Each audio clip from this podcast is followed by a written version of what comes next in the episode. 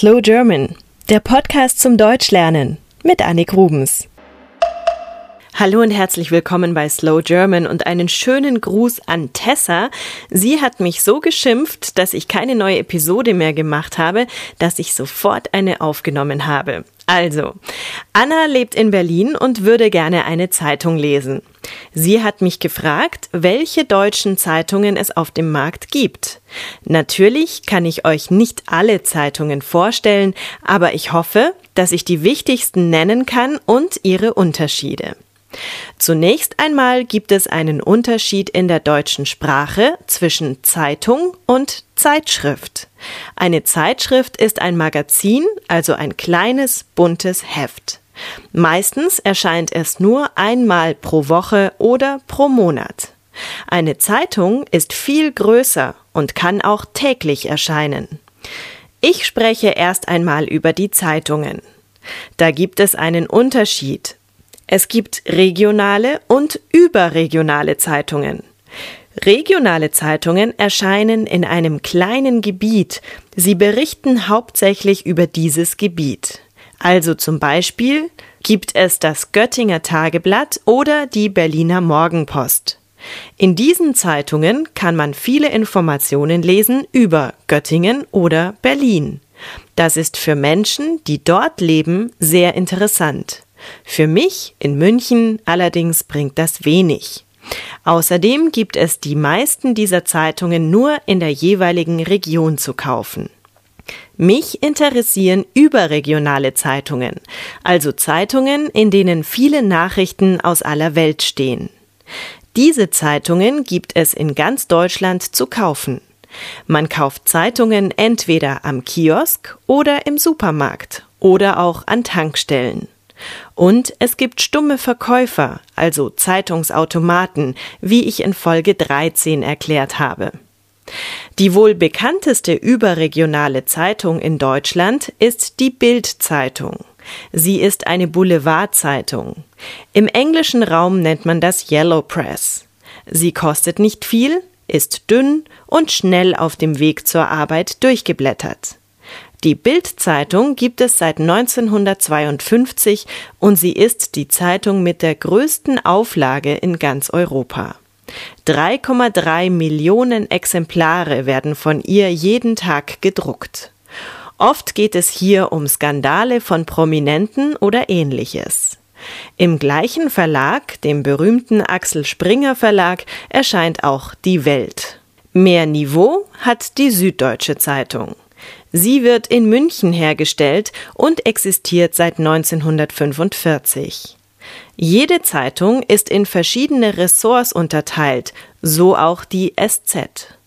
Es gibt die Nachrichten, den Sportteil, das Feuilleton, also die Kultur, einen Serviceteil mit Hinweisen auf Kulturveranstaltungen und ähnlichem und natürlich auch den Wirtschaftsteil mit aktuellen Börsenkursen.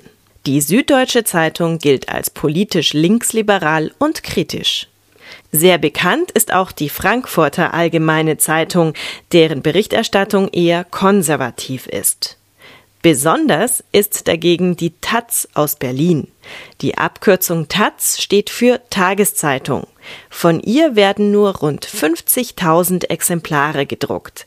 Sie ist etwas kleiner als andere Tageszeitungen und gilt als politisch linksalternativ. Was die Zeitschriften angeht, also die Magazine, so gibt es vor allem drei, die in Deutschland eine Rolle spielen. Der Spiegel erscheint jeden Montag. Er wurde 1947 gegründet. Seine Journalisten sind sehr angesehen und die Schwerpunkte Politik, Wirtschaft und Wissenschaft sind fundiert recherchiert. Der Stern ist etwas bunter. Hier geht es oft auch um Fotostrecken oder weniger brisante und intellektuelle Themen. Relativ neu dazugekommen ist 1993 der Fokus. Er sollte eine Konkurrenz zum Spiegel sein und ist weitaus konservativer. Nach wie vor lesen aber mehr Deutsche den Spiegel als den Fokus. So, das waren natürlich nicht alle deutschen Zeitungen. Es gibt auch noch die Frankfurter Rundschau und die sehr gute, einmal in der Woche am Donnerstag erscheinende Zeit, die ich sehr empfehlen kann. Aber ich glaube, ihr habt einen guten Überblick bekommen. Übrigens gibt es in großen Städten nochmal eigene Regionalzeitungen, wie vorher angedeutet. In München zum Beispiel gibt es die TZ, die Abendzeitung und den Münchner Merkur. Jede Zeitung hat ihre eigene Ausrichtung und daher kann man an den Lesern jeweils ungefähr abschätzen, welche politische oder gesellschaftliche Ausrichtung sie haben.